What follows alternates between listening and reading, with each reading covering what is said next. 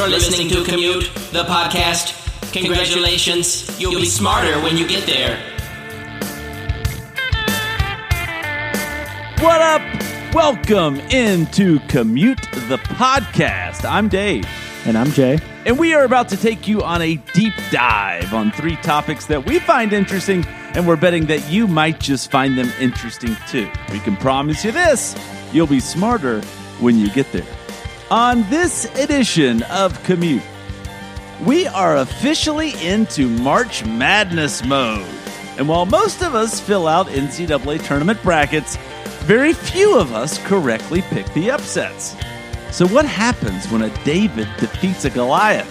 Does the school actually get an enrollment boost from the exposure? We've all been there. You encounter a problem, you make a call to fix said problem, only to be put on hold. The music comes through your phone and it's the lamest music you've ever heard in your life. Why does it have to be this way? We're talking the logic behind hold music.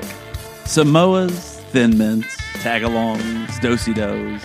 We all have our favorite Girl Scout cookie, do we not?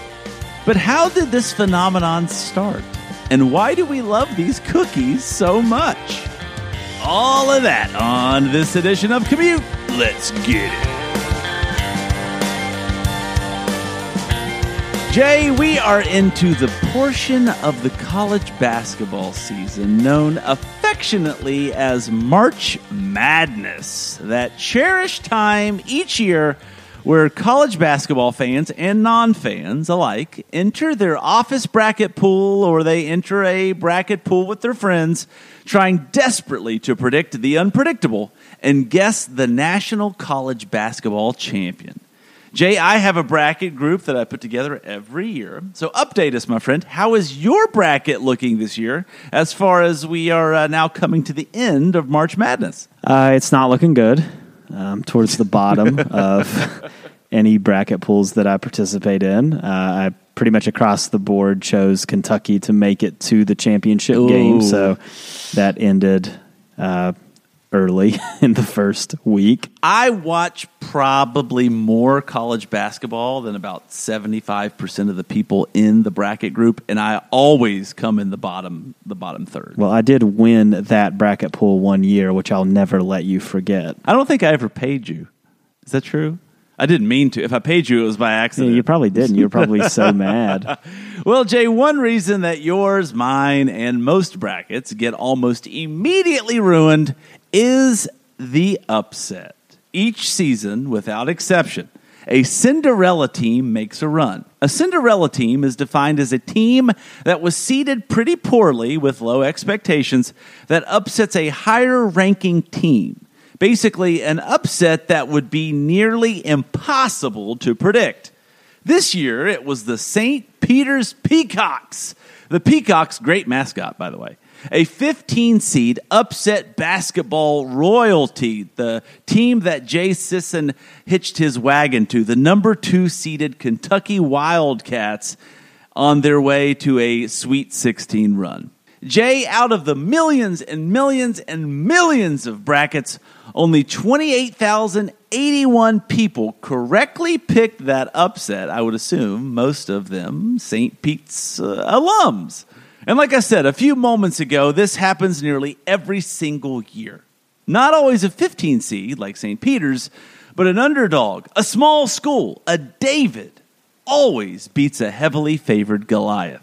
So, Jay, knowing that, and with seasons and seasons of data to draw from, today we answer this question So what? What happens, if anything, as a result of the run? Does the success of the winning Cinderella team drive enrollment up at its school? Well, my friend, believe it or not, there's actually a phrase associated with this question the Flutie effect.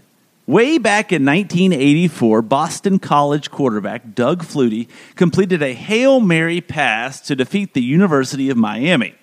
The miracle completion, often referred to as one of the greatest single plays in sports history, seemed to play a large role in an increase in applications at Boston College the following year. applications at BC surged by 16% in 1984 following the Flutie Hail Mary pass, and then again by 12% in 1985. But was the rise in school interest actually connected to the pass? Well, some say yes, but some say no. In fact, a report published in the 2003 edition of the Boston College magazine looked at historic data that seems to say the past didn't matter all that much for enrollment. For example, in 1997, a year dominated by scandal in an NCAA investigation at Boston College, shows that applications remained virtually unchanged from the previous year, despite all the embarrassment on a national stage. And two years later, Jay, when applications at Boston College rose by a record 17%, the football team was horrible, finishing the year at 4 and 7. How about strictly speaking from an NCAA tournament point of view? The success is also somewhat difficult to gauge. A 2020 article from the Journal of Sports Economics did a deep dive on small schools and big schools that both made surprising NCAA tournament runs, and they found that especially for the smaller schools, a quick blip of success can actually be huge in applications, if only for a short amount of time. The Butler Bulldogs, for example, a school in Indiana with about 4,000 undergrads, their run to the national championship game in back to back years, may I add, in both 2010 and 2011, resulted in an uptick of over 40% in applications the following year. The application success, though, was short lived. The season after, applications were back to normal with only a very modest 3% rise in apps from before the national championship runs. In 2013, two Cinderella teams made runs Florida Gulf Coast, affectionately known as Dunk City U, and the Wichita State Shockers. Florida Gulf Coast saw a rise in applications by 36% while Wichita State, get this, Jay, had an incredible, unprecedented rise in short term interest, an increase of over 80% in submitted applications. That's totally insane. Insane. Shocking, may I add. Get it? The shockers. Oh, okay. Shocking. Okay. So, We so Jay, it. what can we actually take from all of this data? Is a Cinderella run good for enrollment or just applications? The answer actually is a resounding yes. Yes, a Cinderella run in the NCAA tournament is good for an institution, even if only for a short amount of time. Back to the findings from the Journal of Sports Economics. It says, and I quote, Making the NCAA's March Madness basketball tournament provides a national spotlight and advertising effect that is good for any school. We find that making a Cinderella run in the tournament provides promotional buzz that increases freshman enrollment by somewhere between 2 and 4.5% two years after the successful performance. You know, you talk about short term, you got to think long term here too. Like a lot of these schools can kind of establish themselves as a basketball school. So you think about a place like Wichita State that you mentioned, like they had that run, but then they've kind of continued to build on that success ever since. So they use that in their recruiting of other basketball players across the country to come to their school. Shocking? Yeah, it, I mean, you did it once. I don't think you can quite do it again.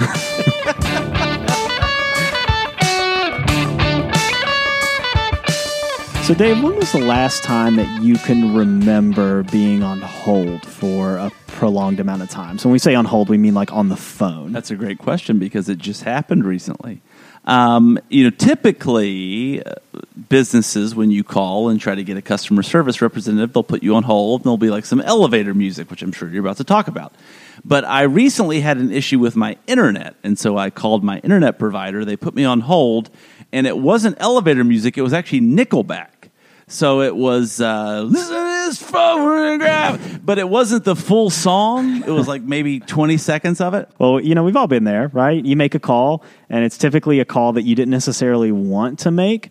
So you're placed on hold and you enter an audio purgatory of sorts, featuring hold music on a loop with reminders in between that your call is very important to us and that a representative will be with you shortly. Dave, hold music was actually first used in the 1960s, and it was actually discovered by accident by Alfred Levy, a factory owner who accidentally discovered hold music when an exposed wire in his telephone system picked up a radio broadcast next door and conceived the idea. So, when it comes to hold music, the context is important here, Dave. You typically make one of these calls because you have some sort of an issue, whether you need to report some sort of a problem or need to ask for help. The point being here, Dave, that when you make one of these calls, most of the time you're already annoyed for some reason. Like you didn't plan in your day to make this call most of the time. So, hold music then, doesn't it sort of seem like a wasted opportunity? I mean, could the background music make you less likely to hang up or put you in a better mood to deal with a customer service representative on the other end? And the use of background music or noise is already very proven in the world of marketing as an effective way to influence customer behavior. Many studies have been conducted on how background music can cause us to respond when shopping, and the conclusions are pretty definitive. What's playing in the background matters. Music choice can cause us to buy more products. It can even change what types of products we buy, as was proven in a famous study in which psychologists could sell more French products in a grocery store by simply playing French music over the store's loudspeakers. So then, if that's the case, what's the deal with hold music? Perhaps the lamest genre of music when it's really needed the most. Well, behind the scenes, the creation and the selection of the music you hear while you're on hold is actually pretty complicated. An overarching issue here, too, is that no matter what you're hearing on the other end, you may just be eternally destined to be annoyed by it. Catherine O'Neill, a music psychology expert at the University of York, told Wired that hold music is sort of a conditioned response. Quote, We are annoyed by the waiting, but this feeling becomes associated with the music, end quote. So then why have the music at all? Well, O'Neill also adds this. Music is more effective than silence in decreasing the estimates of time passed. Overall, the presence of updates or music has a positive influence on satisfaction when compared to just a ringing tone. So then, Dave, if it's better to have it, why does it have to be so lame? Well, those that create the music have to walk a lot of fine lines here. Music has to fit the general vibe of the business. Like, for example, you don't want upbeat music for a funeral home or hard rock for an insurance company. And obviously, if lyrics are involved, they have to be appropriate for callers. Then, on top of all of that, if the music is too enjoyable, it can actually make you feel like you've been on hold longer. So, with all of that considered, that sort of dictates the very bland style that typically finally makes it to your ears. But even within that blandness, uh, that's obsessed over to some degree. Danny Turner, the head of creative programming at Mood Media, a producer of hold music, told Wired that avoiding selections with high level frequencies, overly repetitive structures, or vocal patterns, or massive audio level fluctuations is quite important. He says overly compressed files can be pretty unpleasant sounding on the other end of the phone line. And Dave, since phone lines were designed for voices only, the quality here typically doesn't shine. Too much repetition then could also cause you to count the intervals and then the measure of how long you've been on hold. Companies obviously can't default to playing popular music, unlike the Nickelback that you heard the other day, because of copyright issues. you know, many popular songs cost thousands of dollars to license. So think about that. They're paying them to use that loop of just that portion, right? But within the sea of all the boring, there is one company that takes a different approach, and that's Apple.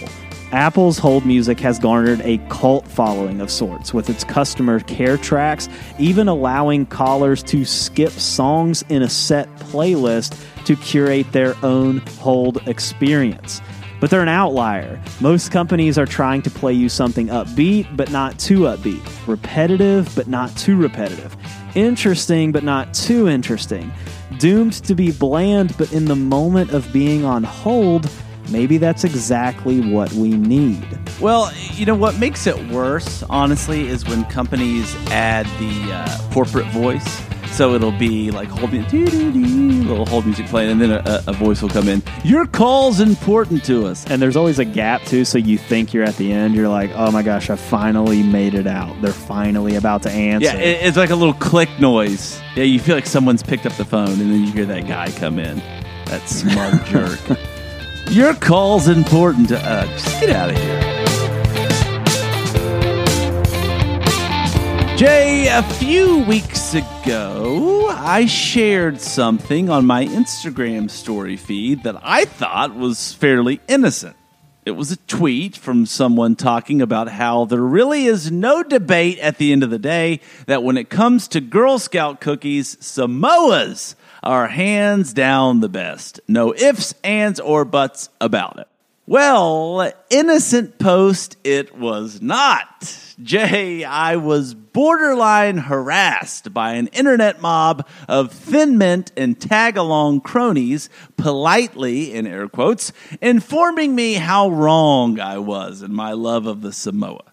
So, Jay Sisson, I ask you, which Girl Scout cookie is queen in your book? Well, I was part of that mob. I think I immediately sent you a message and said something like, Have you ever heard of tagalongs or something like that? Okay, well, you're wrong, but we'll talk about that later.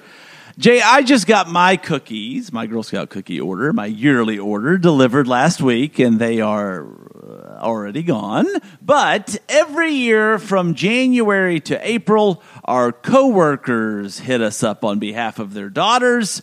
Girl Scout salespeople block the entrances to our favorite grocery stores, and our pants start to fit just a little bit tighter because it's officially Girl Scout cookie season. But where did this delicious yearly ritual come from? And how did these cookies so effectively capture the heart of an entire nation? Well, Jay, at their core, Girl Scout cookies are a success of epic proportions. Each year, more than 200 million boxes of cookies are shipped all around America. And to put that number in perspective, Jay, Girl Scout cookie sales top Oreos, Chips Ahoy, and Milano. The annual cookie sale only happens once per year and lasts roughly six to eight weeks. As I previously mentioned, this selling window typically falls at the end of winter and the beginning of spring, even though some rebel troops, tisk tisk, sell their cookies in the summer and the early fall. Girl Scout cookies come in 12 distinctly different flavors, even though not all flavors are available in every market. The origin and first appearance of Girl Scout cookies looks to be traced back to over a hundred years ago, back to 1917. Back then, actually existing in the form of home baked cookies that a troop in Oklahoma sold to fund some group activities. And from there, the, the word just it spread and the, the legend grew. By 1934, the Girl Scout cookie had evolved from home baked delicious treat to a more commercial approach with the Thin Mint first arriving on the scene in 1939. Approved Girl Scout cookie facilities soon followed. And while there were as many as 29 approved bakery facilities in the 1940s, that number has shrunk today to only two massive approved operation facilities. And interestingly enough, the cookies actually taste different depending on which of the two facilities ship cookies to your area.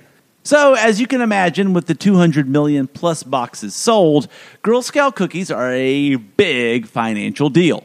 Girl Scout cookie sales top a billion dollars per year. And because of the dominance this yearly wave of cookie sales brings to the cookie market, it is accepted and anticipated by its competitors. The annual Girl Scout cookie sale is a force of nature at a national level John Frank, a Mintel food analyst, told USA Today. Big companies like Kraft know it's coming, and they've learned to live with it.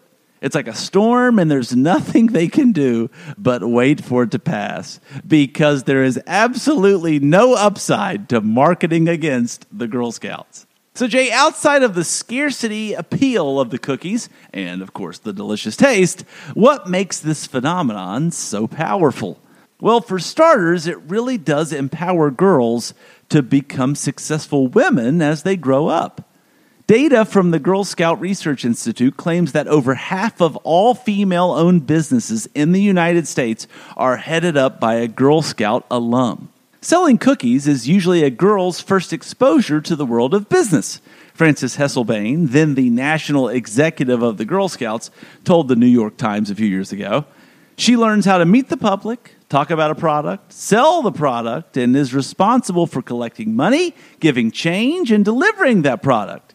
That's quite a business venture for a seven year old. The strongest tie, though, is simple Girl Scout cookies bring comfort. In a world of uncertainty and turmoil, Girl Scout cookies are part dessert, part philanthropy, and really part nostalgia. You can feel good about giving your money to the organization and then feel good again by eating a cookie that often reminds you of your own childhood. Harry Balzer, a food expert at a national research firm, put it this way to USA Today The cookies only come around once a year, and for that reason, they are very much like what Halloween is to candy and Thanksgiving is to turkey.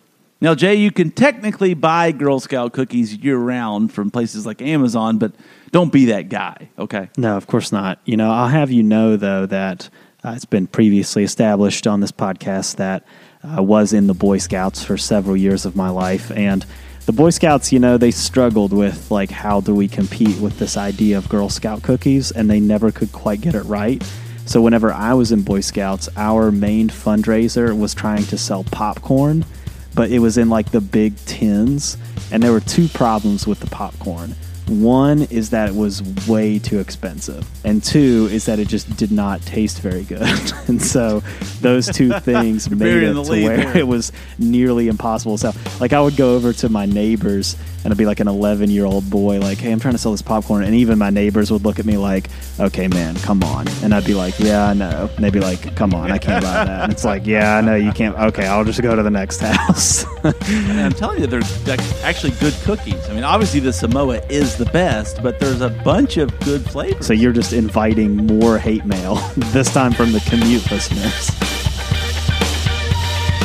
And that's it. Let's go eat a couple Samoas, shall we? I can't because I already ate them all. Thanks for listening to this week's episode. Don't forget to rate, subscribe, and review Commute on Apple Podcasts or on your favorite podcast platform. Check us out. We're on social. We are on Twitter, Facebook, and Instagram. And you can always say what up at our website, commutethepodcast.com. Music for Commute is provided by my main man, Jason Sammons. For Jay Sisson I'm Dave Trop. We'll see you next week.